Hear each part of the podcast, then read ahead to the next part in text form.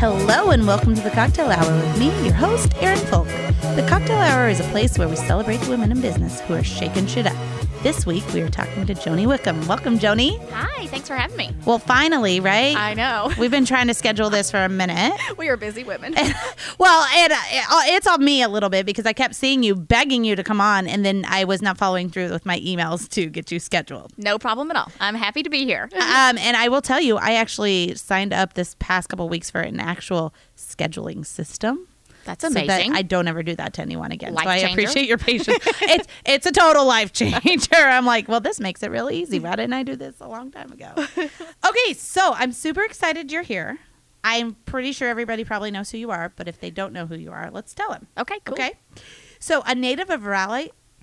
You're gonna kill me. How do you say it? How Raleigh. do you say it? Raleigh, Raleigh, yeah, right? yeah. Because do a lot of people here say Raleigh, Or Rolla. Or could- yeah, Rolla. yeah, because there's a Rolla here. Raleigh, Yeah, Missouri, yeah. right? So you say Raleigh, Raleigh, yes. Raleigh. Yep. You've got a cute accent though. It doesn't Well, sound the same when I say Well, it. thank you. Raleigh, North Carolina. Joni and her indisputable Southern accent, oh, there we go, arrived in Kansas City almost 10 years ago after leading initiatives within state and federal government as well as advocacy organizations. In her eight years with the mayor's office, the majority of them spent as chief of staff, Joni has proven herself as an accomplished political strategist, communications expert, and organizational leader.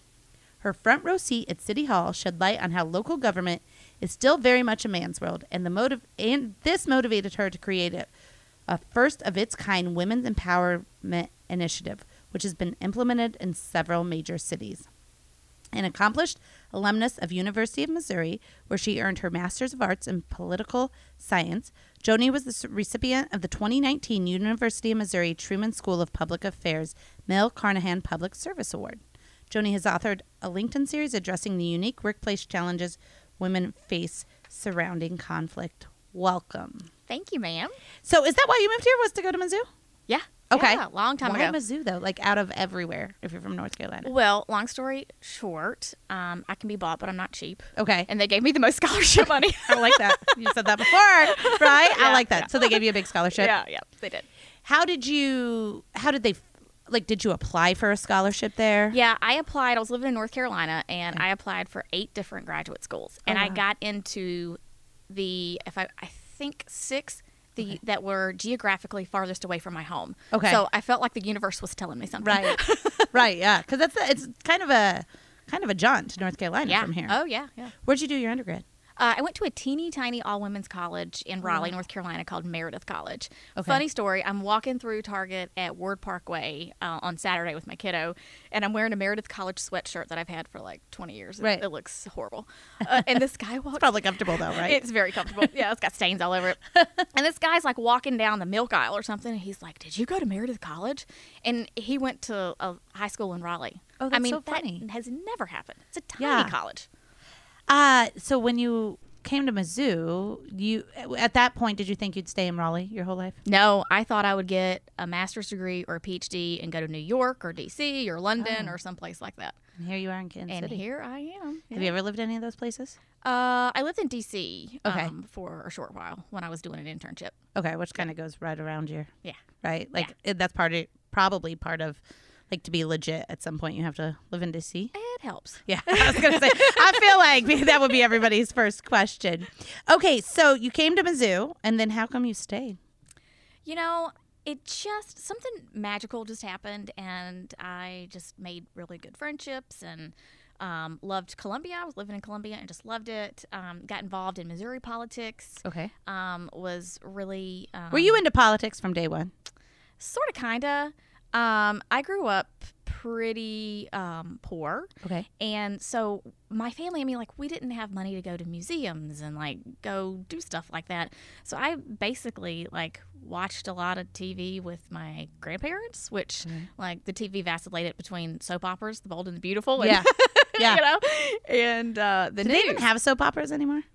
I- I don't even know if Hell they're if I on know. during the day I don't know. anymore. Yeah, I I'm don't gonna- know. I'm gonna ex- look at that. I think that they're not like there's one that made it. still, maybe but- maybe Okay. oh and i the hope news. it's general hospital it's always my favorite I'll let you know.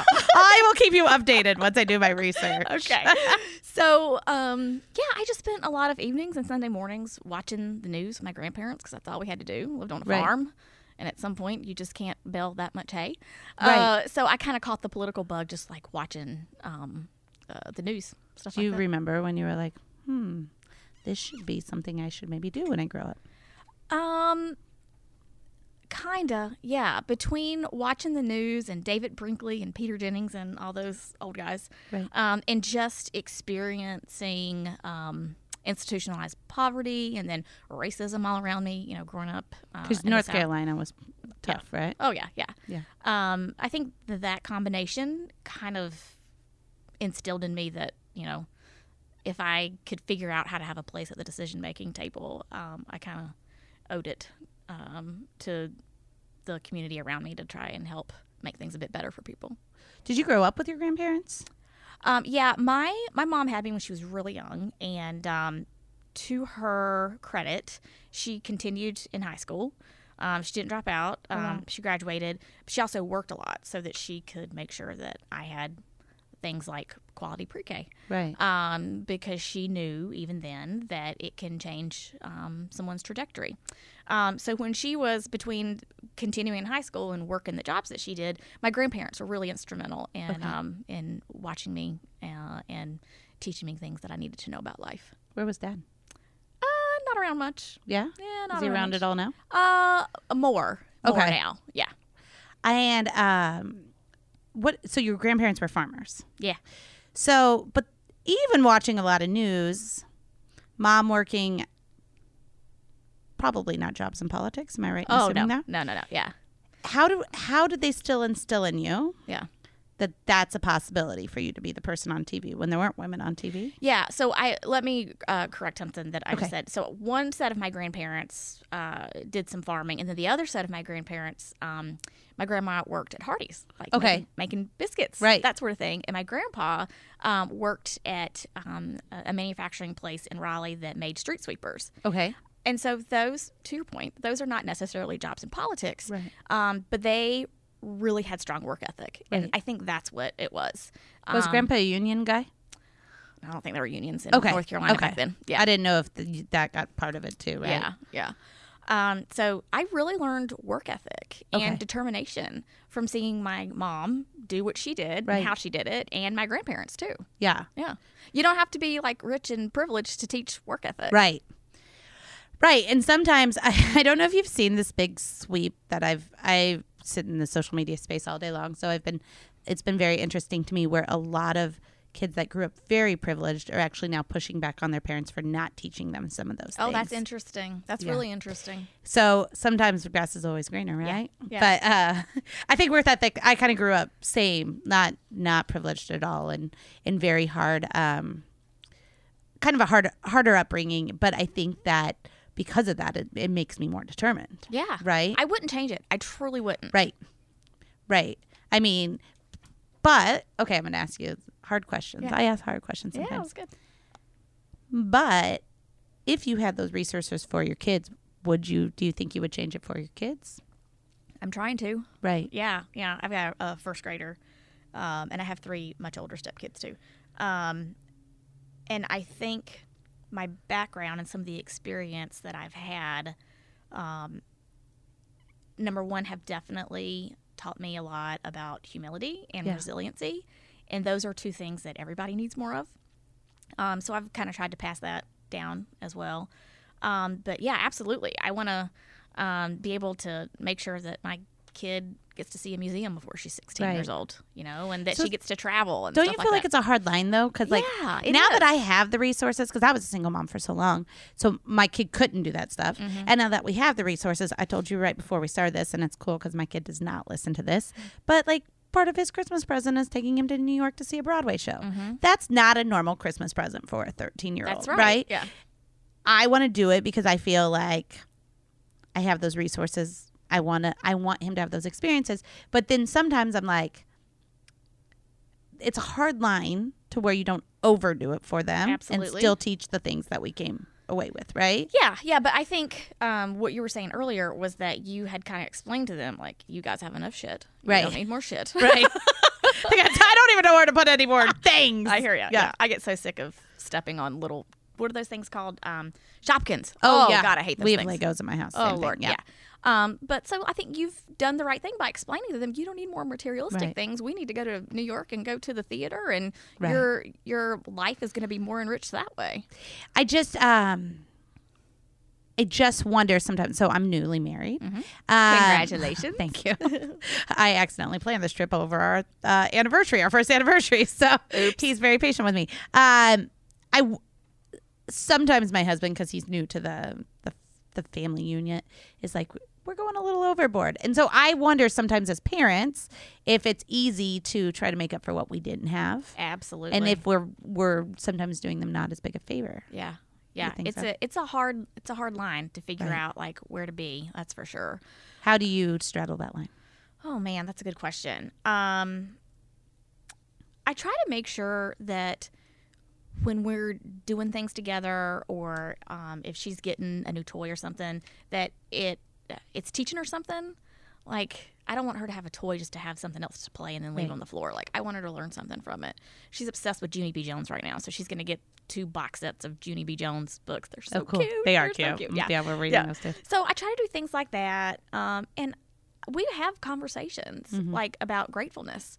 Um, you know, she's not going to get everything on her list that she did for Santa, and we're going to have a conversation about you know, be grateful for what you got because there's kids that don't have anything. Right. Do you Yeah. do the elf on the shelf? No, I hate that thing. I hate holidays. I Why? loathe holidays. I don't know. Probably because I grew up poor and we didn't Right. get to do a lot of the things one Like associates. with all holidays. holidays? Like you hate the 4th oh, of July? I hate them all. I Okay. hate them all. Yeah. Like a normal Tuesday is busy enough to get through. I don't need a holiday on top of it. I- you're but- smart not doing the elf. oh, yeah. I don't. I mean, she knows what it is. She doesn't seem interested in it. Right. If she seemed interested in it, I would do it. She's like, she's got enough stuff going Right. on. Yeah. We started a long time ago, and my daughter came to me this week, and she goes, she goes to a uh, Title One school, so a lot of the kids aren't as privileged Mm-hmm. as her, and she, God, she goes, do you think that the elf comes here because we have more money than some of my friends? And I had never thought through. Maybe some families aren't doing the stupid elf because maybe they can't even afford the twenty five dollar elf, Yeah. right? Oh, I'm the sure. elf was a gift to us. I think a decade ago because my son. It was like when it was brand new years ago. And it's just continued on. Now, actually, my son's the one that moves it for his sister, right? And That's it's- cute. We did, our elf does nothing special. We're lucky if we remember it. Sometimes we're like, he's probably just too tired to move. He's really old, Yeah. you know. Yeah. we have these conversations, but I didn't even realize that that could be a conversation at school. Yeah. And so we talk through no, mommies and daddies get to decide if they want someone watching all day in their house. And that's kind of how we spun the story. Yeah. I'm like, their mommies and daddies probably just don't want somebody all day in their house. That's a very big decision for someone. And kind of spun it like, she's like, yeah, why did you guys decide that? And by the end, she was like, why? You know what I mean? Yeah. But I didn't even think that could have been seen as a privilege thing. Yeah. It's interesting what kids talk about at school. Right. It is. It was so you're smart, never have done it. and if anyone's listening to this with a baby and you're all in on I'm stuff, sounding don't like do a the terrible mom right now. D- if listen, if a decade a- ago you would have told me that I was going to have to move this elf every single day during the Christmas time when I'm already so busy, Yeah. I would have been on. But I think we were probably one of the first people with an elf, and then you're just once you're in, you're all in. Yeah. In my defense, we have um, two dogs. We have two very big Okay. dogs, and I have um, this black lab mix. We don't know exactly what she's mixed with. Um, she would eat the damn thing. There's no It'd be worse for the- doubt in my mind she would eat it. There would be drama. My first grader would cry. There'd be stuffing everywhere because this is something we deal with once a week with this dog. Right. So yeah, So you have one child that's a first grader, yeah, and then older stepchildren. yes. How do you co-parent? Are they older, like where you're still parenting? Oh no. Mm-mm. Okay. No, no, no. The youngest of the three's twenty, so they're Oh, okay. they're out of the house and paying their own bills and living happy, fulfilling lives, which is good. But they were younger when you, when you were first Yeah. became stepmom. yeah, the now the now um twenty year old um was uh, with us uh, half the time when she was in like I guess that would have been middle schoolish and high school. What was it like to get married? Because this is never something I've experienced. My husband has, but what was it like to get married and be a parent? Um, hard, Yeah. really hard. The only thing harder than being a mom is being a stepmom. Oh, I Like- think it's the hardest thing in the Oh, world. yeah. In fact, my daughter's stepmom's been on this podcast. Oh, that's cool. We have a really cool relationship, but I tell her all day, like, I, I don't, I don't know why you signed up for this, and not necessarily me, Yeah. but I had like a pretty strict rule. I know this sounds weird and very like uh very hypocritical, especially since my kids have two different fathers. But like I did not date men with children Uh-huh. because I think the stepmom job's hard. Uh huh. It's really hard. Yeah, yeah. Um, I mean, it can be hard when you are trying to co-parent, but then Mm-hmm. like you get these bonus human beings in Right. your life that are wonderful and Right. funny and fun to be around. So yeah, Three of them? yeah, three. Wow. Yeah. So is your first grader just so spoiled by them as well? I mean, it's sick, Yeah. yeah. but in a really good way. Yeah, they're all so cute. They are so She's cute gonna together. get so much for Christmas. She doesn't need that stupid I elf, know. right? Yeah, yeah. They're all really, really cute together. Oh, that's fun. How'd you meet your husband? Um, so we uh, met each other when I um, was working in um, Jeff City, Okay. um, and we knew each other for a long, long time before we ever um, before we ever went out on our first date. Yeah. So we've been married. Let me think. I have a six-year-old, so we've been married seven years. Okay. Yeah, my due date was nine months and a day after my wedding date. Oh, that's hilarious. Yeah, it was something. Narrow it down. Yep. um, did you know right when you met him?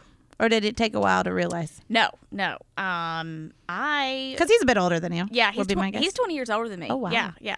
When we first met, this is going to sound much more scandalous than it. Okay, than it- it's fine. we were married. You're different only in people. politics, so it's Yeah. fine. Yeah. Oh, you were married before. Yeah, I Okay. Oh, Was, yeah, I was married briefly when I was in my like mid 20s. Okay. Yeah. And he was married to someone else too. Yeah, yeah, So you guys just were colleagues. yeah, And then down the line, you both weren't married anymore. yeah, And then you were like, oh, maybe I should try this. yeah. Can you talk me through? I'm sorry, I'm gonna. I, I ask a lot of questions, That's so if you okay. don't want to answer, but can you talk me through the decision of even going on date one with somebody 20 years older than you? Uh, 20 years older than me uh, with three kids. Yeah, Um, it's a lot. Yeah. Like you got to be in it to win it. I Right. think. But I knew him so well and for so long that I knew what I was getting into. Like it, it was no surprise. What did your dad or your mom and dad? Well, I guess your dad's kind of in your life, but what did what did grandparents say? Well, my stepdad um, basically raised me, and he's, Oh, okay. he's 30 years older than my mom. Oh, So when I brought home this dude 20 years older than me, they were like, okay, whatever. pass that down, yeah, Right. I know. So Okay. maybe my first grader will marry somebody 10 years older than her. Right. Just keep going down. Yeah. So my grandmother is um, six months younger. My step grandmother is six months younger than my mom. Yeah. So let me ask you this. So it was it was uh, to this day they're very very close. Except for now, my grandfather's close to 80 and she's having the time of her life in her mid 60s Mm-hmm. Uh-huh. And uh, there's some stuff that um, there's some health stuff and stuff that is is harder for her to deal with because it doesn't make sense for them both to go live in a home. Yep. Right? Ha- did you think through those types of things? Oh, we've had those conversations. Okay. Yeah, we've definitely had those conversations. Um, he acts a lot younger than me. okay. Um, Which is the thing for most men. First yes, of all, yes, that is true. That is true. So we always say that like I act like a sixty-year-old woman, or and Okay. he acts like he's thirty. So he's very young at heart, and I also think having a kid, he was fifty-two when our kid was born. Oh wow. I think that's kept him young in some ways. Now, don't get me wrong. When we're like up all night with a sick baby, no one's feeling young. right. right. yeah. Um, but we've definitely had those conversations. Um, we really had those conversations. We were trying to figure out if we were going to have a second kid Yeah. because he was 52 when the first one was born. Like Right. at some point, you got to look at life and the circle of life and Right. be realistic with each other. Um, and you said no on the second kid. No, on the second kid, that's where the dog came in. That's why. That's why you got all the dogs. That makes sense. Yeah. That makes sense. We did the the well, it would have been a third kid from this year. And when we first started dating, I said absolutely no more kids. And then my friends started having some like their last babies, I think, and I was like about to hit forty, and I was like maybe I want one more. And thank God my husband is a lot more patient person than I am. Yeah. He's like, let's for six months write down every day, yes or no. At the end of the day, if it's a yes for kid or no for kid day. In six months, and we have five days that we're yes. that is funny. But I'm the type of person on the yes day I would have just made it happen and I would have been all in. and then so- just like learn to live with it. right. So so we're no more as well. So I completely get it. Um. So you. So I want to circle back to something you said. This sounds scandalous. Did people think it was scandalous, or is that just something that that you think when you tell the story it sounds scandalous, or is that something you had to deal with? Oh, some people probably did. Yeah, Yeah. but it wasn't something like that affected your relationship. No, no, no. no. Oh, okay. Okay, so you both lived in Jeff City at the time? No, no, no, no. Um, uh, he uh, lived in, in this region, in, in Kansas City region, Okay. for oh, um, oh gosh, probably like thirty years. And I Okay. moved here in May of 2011 when I came to work in the mayor's office. How did you end up in the mayor's office?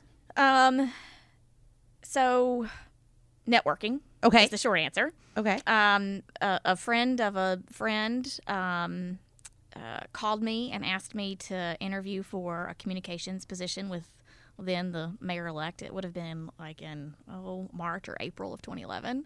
Okay. Um, Who was the mayor elect? Was that Sly J? Yeah, yeah, okay. yeah, So it was right when he was about to go on. Yeah. Okay. yeah. Um, so I was um, in Jeff City. Jeff City is not the most um, fun place to Yeah. live when you're Right. a young woman without Right. kids. um, and That's such a political way to answer it, by the way. you can tell you're in politics with that answer. yep, some things are hard to are hard to brush off. Um, so I honestly I wasn't convinced that it was going to be the gig for me. Really? Yeah, I was interviewing at a couple of different places. What did you think at that point your dream gig was? I don't think I had one. Okay. really. Um, I always thought, not so much at that time, but previously, like before I got married the first time, I really thought I was going to end up in a real big city like New York or London, Yeah. something like that. Um, but I was not. Your accent will be really hard for the New Yorkers all day long. You would get tired of repeating yourself. Girl, I have to go to Boston fairly Oh, yeah. frequently. I, I cannot communicate. I cannot communicate with the Bostonians. they look at me like I'm an alien. I was recently in New York for a conference, and there were these amazing, amazing men from um, Ireland. And for some reason, there was one of them. I could not, like, I literally, the girl that was with me, I'd have to look at me like, what did he just say? I couldn't get it. And he was like, what is wrong with you? And I just think his accent had that right tone Yeah. that I just couldn't get it. So that's funny. I understand the Bostonians. Yeah, Because that's yeah. kind of how I was with this Irish guy. Um, He was real tall, too, like six five. so I don't think it was making it all the way down. oh, that's funny. That, that's funny. And you're and you're tiny, so maybe it's not making Yeah. all the way up. So I was not initially convinced that like I wanted to stay in politics at that Okay. point. Um, and I knew nothing about local government in Kansas City. I'd been living in mid Missouri. Yeah. I had friends who represented um, Kansas City in the legislature because I worked at the Capitol, but I really didn't know much about local politics here. Um, but I'm telling you, within five minutes of ear interviewing with then the mayor elect, I was sold. Really? Yeah What was it? uh, his genuineness and authenticity. Um, I appreciated how creative he was. It was interesting to me to have an opportunity to work for an elected official um, that wasn't um, like overtly political. Right. Um, I had worked for several elected officials in the past, um, and it was just a different mindset. Right. Um, so that was appealing to me. Um, and I just thought Kansas City had uh, a lot of opportunity. I want to get into when you worked there, but uh, I want to ask this question first. You're not currently in politics. Well, kind of. We do political strategy as part Political of our consulting strategies. firm. Yeah. But you're not sitting in a political seat right now. Thank God. Do you see yes. yourself going back? No, I love my life now. I love it. I love um, working with Sly in this capacity, having our consulting firm. I love the flexibility. Right. Um, you know, for eight years, it was hard to kind of make my own schedule. And now I have a lot more freedom to do Yeah. that. Um, I love being able um, to more or less decide who we work with Right. and what issues we work on instead of having to deal with every single issue that it pops up in a city this size, you know. But you've now become the face. I don't want to say the face. You guys are both the face. You're very equally the face. Where your job before was always being behind the scenes. Yeah, that's true. Do you think if you do this for a while, you would ever want to become the face of like a city, like maybe run for mayor? You know, that's a good question. Um if you had asked me 5 years ago if I would ever run for office, I would have said hell no. Right. And now I'm not so sure. Because that's how you speak on a stage. You you demanded that room. Oh, thank you. Yes, That's really you kind. Thank you. Thanks. Um, maybe I might run. I, I just love my life right now so Right. much, and like having a kid. Like to be honest, man, this podcast is really gonna make me sound like a terrible mom. No, but like, Hey, listen to me. It's fine. like the past eight years being in the mayor's office and having the role that I did, I'm telling you, girl, there were like chunks of my kid's life that I was so exhausted and just trying to get through the day Right. that I don't remember. And like now, I've got more flexibility. I can pick her up from school. Like we can go to dance class Mm-hmm. on Mondays. Like, you know, it's it's I, I like that. And um, You I- like picking up from school. That is my least favorite part of being a mom. Are you in Carline? yeah, Oh, I Yeah. hate Carline. Yeah, Caroline's not great, but she loves school so much, and I love seeing her so happy at school. Like that's a big, Right. big deal for me. Yeah. Um, I just would rather the Y caretaker for like 30 more minutes so I can skip Carline and then pick her up from there. yeah, that's funny. I I get it. hate like nothing. That may be my least favorite part of being a mom is Carline. we all have our things that we like or don't like. Do you know what I hate? What? Oh, I hate having to wash her hair. Oh, yeah, she's about to do it on her own. Yeah. We've only got like She's one getting year better. left. Yeah, yeah, Does she have long hair? yeah. Well, it's like shoulder length now. Okay. Yeah. So we all have our Yeah. mom things that we don't really like. Right. right. No, and you're probably at the point where you're just doing the washing of her hair, right? Yeah. Yeah. So you're you're so close. Yeah. Yeah. But I get it. It's not. My daughter's always had the same hair as me, and it's not fun. And now we do a thing where I have to check it before she gets dressed after shower to make sure we got all the conditioner on. So, yeah, there's some things that you're like, nobody told me this was part of I being know. a mom. Yeah.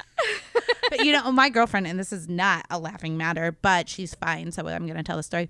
She she recently got diagnosed with epilepsy, but the way that they found out, she had a seizure while she was in Carline, and everybody ended up being fine. But to this day, Wow. she's like, I know it was that Carline that said it over. I'm like, girl, I get it, I get it. And now they live within walking distance. She walks over to school. She actually has to have a driver now because it came on really fast, and they're Yeah. trying to figure out some stuff. But she was like, it was that Carline, and I'm like, girl, I get it, Carline. so that's funny. Okay, so you interview at the mayor's office. Yes. Because through networking, Mm-hmm. but you don't think you're going to take that gig. And then within a few minutes, you're sold. Yeah. But you're not interviewing for the chief of staff gig. No, no, no. Um, I uh, started out in the mayor's office as deputy communications director. Okay. Um, That sounds really important still. Oh, Deputy. mm-hmm. Did you get a badge? something. uh, no, Oh. no badge, no badge, no. Uh, so I did that. Oh my gosh, you know, the time time is like hard for me to pin down Right. these days. Um, I'm always like, it was like seven years ago. And they're like, it was like 17, Aaron. I'm so bad at time. I did this job for 17 years. Yeah, yeah. Uh, so I did that job for like a couple years and Okay. then was his director of public affairs for probably a year and a half, I think, and then Okay. became chief of staff. Were you chief of staff rolling into that second term? Oh, yeah, yeah. Okay. So kind of during the first term and then second term. Yeah, I want to say this is really terrible. that I can't remember when I became chief of staff. That's fine. Um, I think I was chief of staff for like five years total. Okay. So yeah. uh, I guess what I want to focus on is okay. So chief of staff is pretty much number two. Okay, so let's talk politics for a second because fun fact about me, I hate politics. Okay. Or I thought I hated politics. Let's start there. Until this last election, I don't live in Kansas City. I don't live anywhere. I live in Shawnee. Like, I got so into this last election. Okay. Uh, I got kind of like probably what it sounds like you got at like eight, ten years old, like the political bug, and was so into like figuring out how it worked. And what I didn't, I didn't realize that there were so many people like, like a you that was behind the scenes really helping out with all of the stuff and a lot of decisions. And sometimes the um, the person that you saw all the time really there was a whole team behind that person Yeah. i think i knew there was a team but i didn't know how involved they were um, at what point did you feel like you were equipped 'Cause like you said you were a young girl you came in you weren't really sure this was even a job you wanted but did you feel empowered to be number like the number two person because i imagine you were working alongside of people that had been there for a long time Um, yeah. Um, I think knowing that Sly had the confidence in me to believe himself that I could do it, right that was probably it. And what do you think it was about you that gave him that confidence? To give you the confidence. Yeah. Um, well, he's said before um, my experience, like working uh, in DC and in Jeff City, certainly helped in my role as chief of staff because I knew how um, those two levels of government could impact the city, positive or negative. Right. And I, I had relationships there. Um, and I had a lot of experience with public policy and communications and, and working in politics by that time. Um, so I think all those things kind of combined to make me a good candidate in his mind. What was it like being a woman that high up in there? Because because I know you started the Women Initiative. Speak to Yeah. that a little bit, but like I think overall, a lot of us think that politics is still very much a man's game. Yeah. Um, increasingly, thankfully, in my view, that's not the case. Right. But I mean, the status quo, there's still more men. Eight Uh, years ago, Yeah. so.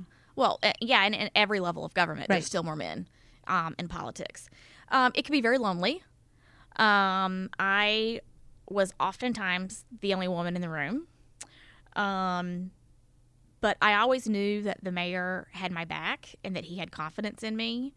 Um, funny story. So there was one time where um, I had to put together a, uh, let's call it a symposium, um, with um, the real estate community, and uh, I spent so much time basically doing um, focus groups almost, or like kind of interviewing people to figure out what their issues were, and so that I could use that perspective to try and and help the mayor figure out how we were going to get over this issue that we were having. Um, so like the people in this meeting knew that I was involved in this conversation. They knew I was putting together this conversation. And we we show up for this symposium and there's one of those like big tables, you know, and there's these little um, cards with everyone's names on it. I literally did not have a seat at the table for the event that I had put together, that I had like brought all these people in. And so Sly uh, in this way that he has like really wanted to make a point it was a teaching moment so he goes and he gets a chair sits it right next to him at the head of the table which is saying something to Right. all the men in the room Right. writes my name scribbles my name on a card so that i would have a name tag and like i sat right there beside him in front of all those people who had not even contemplated the thought that perhaps i should be there or would be there That is crazy. or that the mayor would want me to be there right. yeah Do you think that part of why he s- was such a champion for women is because, as a minority himself, he's had some situations where he didn't always feel like there, like his voice mattered as well? Um, probably. I think Mm-hmm. that probably had something to do with it. But also, he, right is right. Right. And he has an extremely strong um, moral compass. Right. Uh, and he. I is- like that. Right is right. Yeah. but there's still people i sit in this weird situ s- this weird seat um, where a lot of people don't see right is right but a lot of people are going off of their reality right so they grew up with a reality and some of that stuff still doesn't um, they've never like a, an older white man may have never been a person who didn't feel like his voice Yeah. mattered in the room Yeah. so where right is right it still may not just even register does that make sense Yeah. No, I think that's so true. i'm wondering if that has helped him in his leadership of making sure everybody felt Yeah, I'm, I'm sure. Yeah. I'm sure it has helped. And he's also someone who. Um, he is one of the most unselfish leaders I've ever been around. yeah And um, his perspective is that if he's given a leadership opportunity, he should use it to help people who maybe don't have that voice. I can remember another time being at a different meeting, and uh, he uh, noticed that it was a room full of older white gentlemen. Um, not that there's anything wrong with older white gentlemen. Nope. I've been married to a couple. i like that you're fun you're way more fun than i than i even imagined Um, but anyway, he said, I want you guys to look in this room, look across this room, see who's not here. I'm not coming back until you change it. oh wow Yeah. did they end up back there did they change it No. not yet still waiting Yeah. you ever get tired of talking about sly james and just want to talk about johnny Oh, uh-uh. do you think that that's a testimonial to his leadership though Yeah. Yeah. Yeah, for sure. What do you think about this last election? You don't have to say, but how did you think? Let's ask it this way because I'm not going to get you in trouble. Um, do you think what was interesting to me about this last election? And maybe this is all how all mayor elections go. I don't know enough about politics, but what was interesting is there weren't.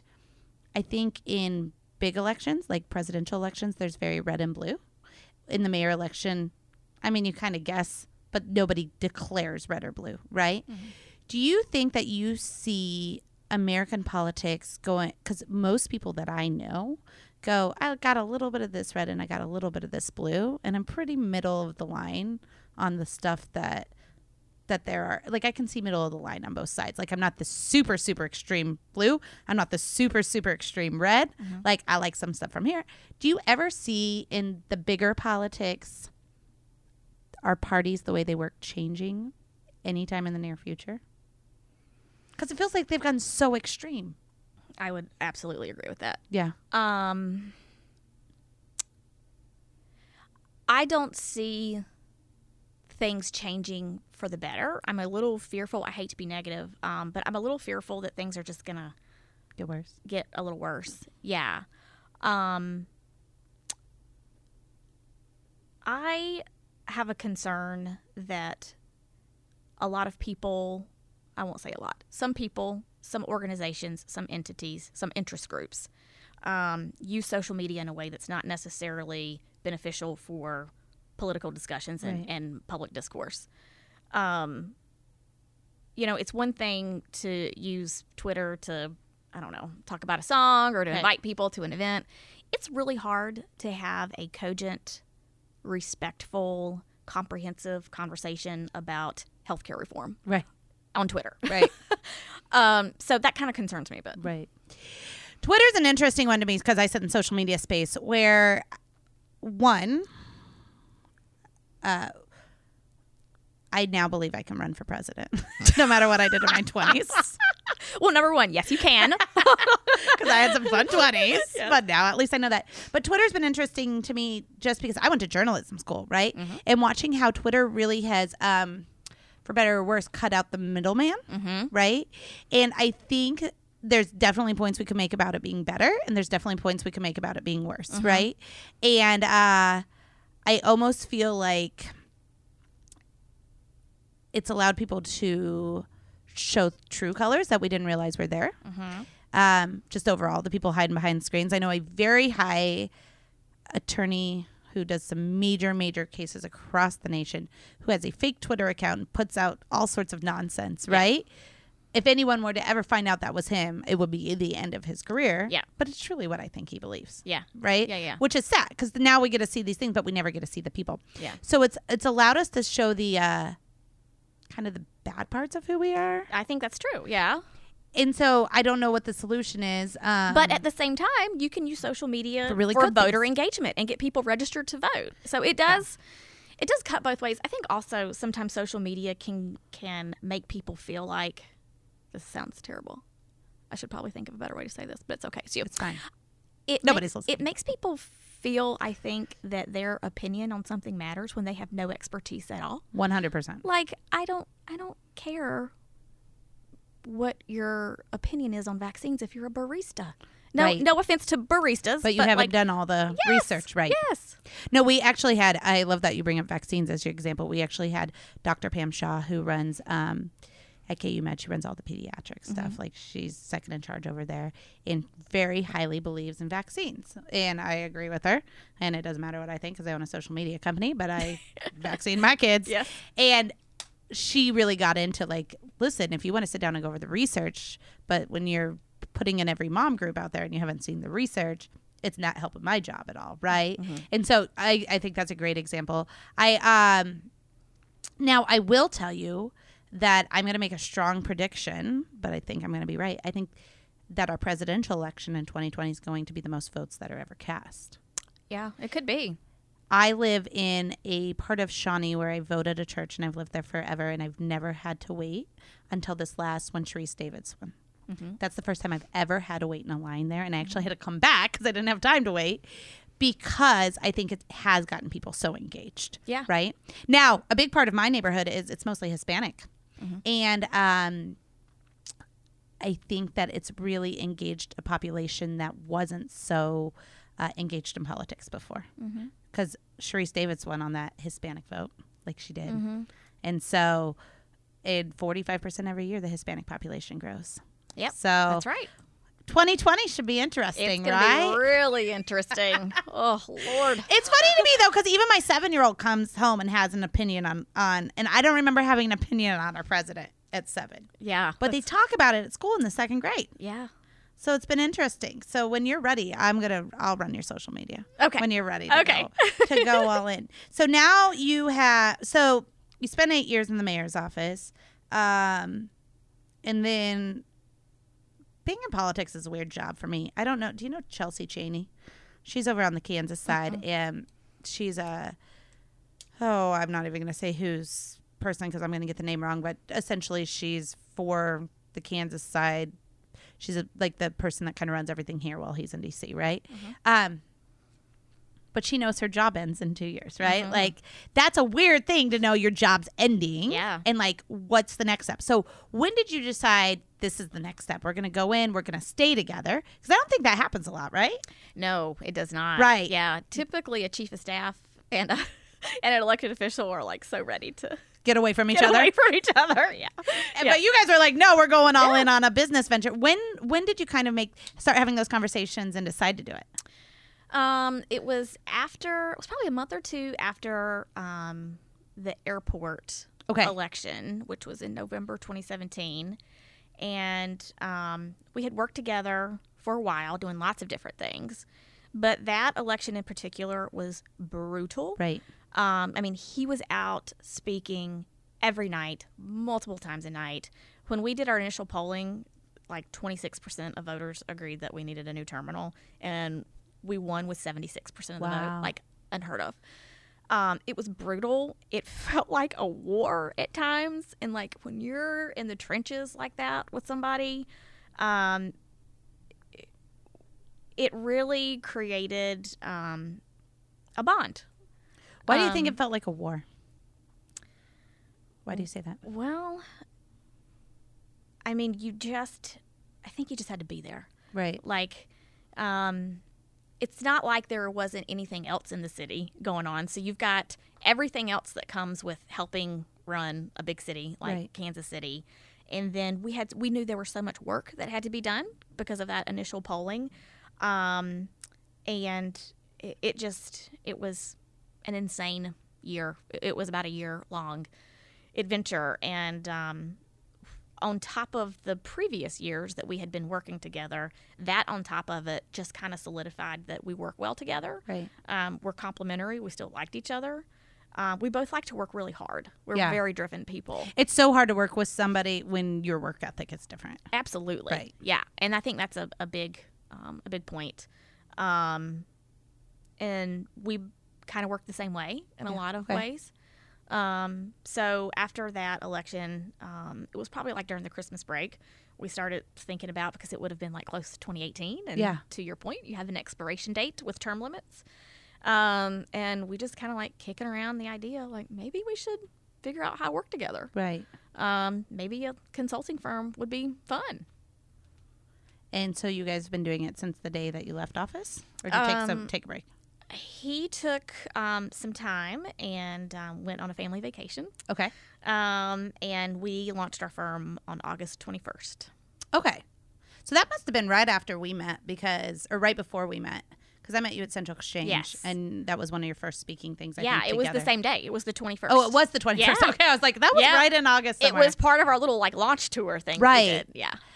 Um, and to be really honest, obviously I knew who Sly James was, right? Because Mm-hmm. you can't live in the city, but I didn't know who you were, and I was so impressed with you at that. Thank you. Um, because I think that I, I think I was gonna go in and like I was definitely excited to see Sly James. That's actually the first time I've ever seen him speak. Okay. Was there? Um, which is weird because I've just been so heads down in my business, right?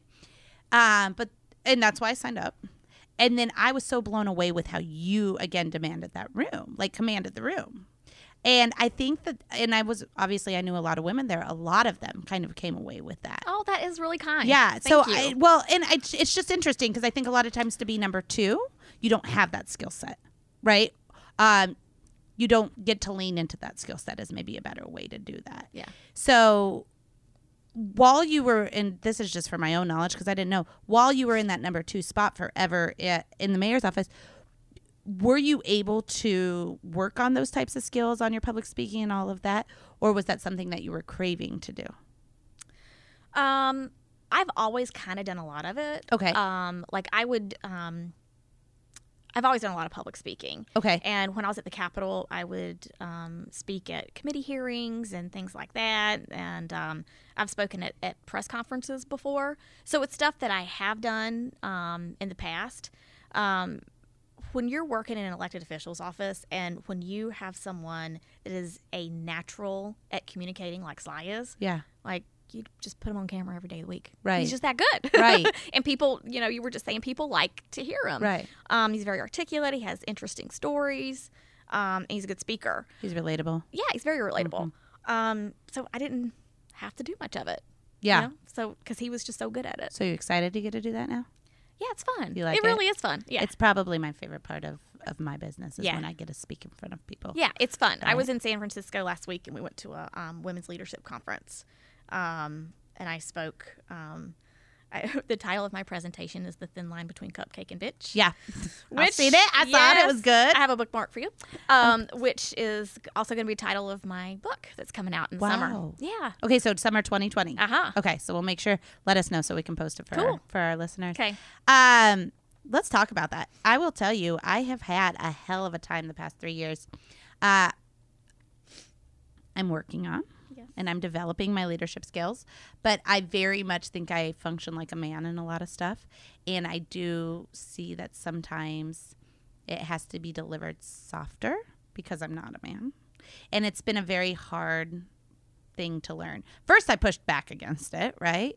And then I think that I finally gotten to the point where I cannot control how people understand the communication. So maybe it's my delivery. I'm the common factor here. I, I still believe that if I was a man, it wouldn't be an issue, Yeah. but it is because I'm not. What? How do you feel that you navigated that so much to the point that you're going to write a book called "The Thin Line Between Cupcake and Bitch"? And have Um, you bought that URL yet? Because you should Oh, that's a good point. Yeah. before we get off here and people hear it on this. Yeah. um, it's a hard thing to figure out. Right. And I think a lot of women, regardless of what sector you're in, uh, deal with it. Um, for me, I just came to the realization for the longest time I was real pissy about it. Mm-hmm. I was like, Me too. man, it's just, it's not right. This stuff's happening to me just because I'm a woman. I'm a petite woman at that. I've got a southern accent. I was obsessed for a long time with people thinking I was Right. stupid because I had a southern accent. Right. I kind of got over that now. You think that was your own insecurity? Oh hell yeah. Yeah. Yeah, yeah, yeah. Um but the more I worked in political communication and talked to other people about things like delivery, speech cadence, executive presence, the more I started thinking to myself, well maybe I should take my own advice. Right. Like Isn't that weird? yeah, You do yeah, that? I do that yes. This is some brilliant shit I'm saying. I should be doing this myself. Right. No, I'm kidding. yeah, me too. No, Yeah. I do the same thing. um, but I just kind of came to the realization that being bitter and pissy about it wasn't enough. Like if Mm-hmm. I wanted to be um, taken seriously, and if I wanted my message to be retained and that sort of thing, that maybe I needed to figure out how to uh, communicate with whoever I was, communicate better with uh, whoever I was talking to at the moment, whether that be So- a man or a woman or whatever. What's give me one tip that you implemented that became part of like that regime? Um, like public speaking or just like in a negotiation. Just What's in give me an a- environment? Yeah. So like say well let's let's use the tip so I can get better at this. Uh, let's say like with an employee. Like if you have to be like have a crucial conversation with an employee.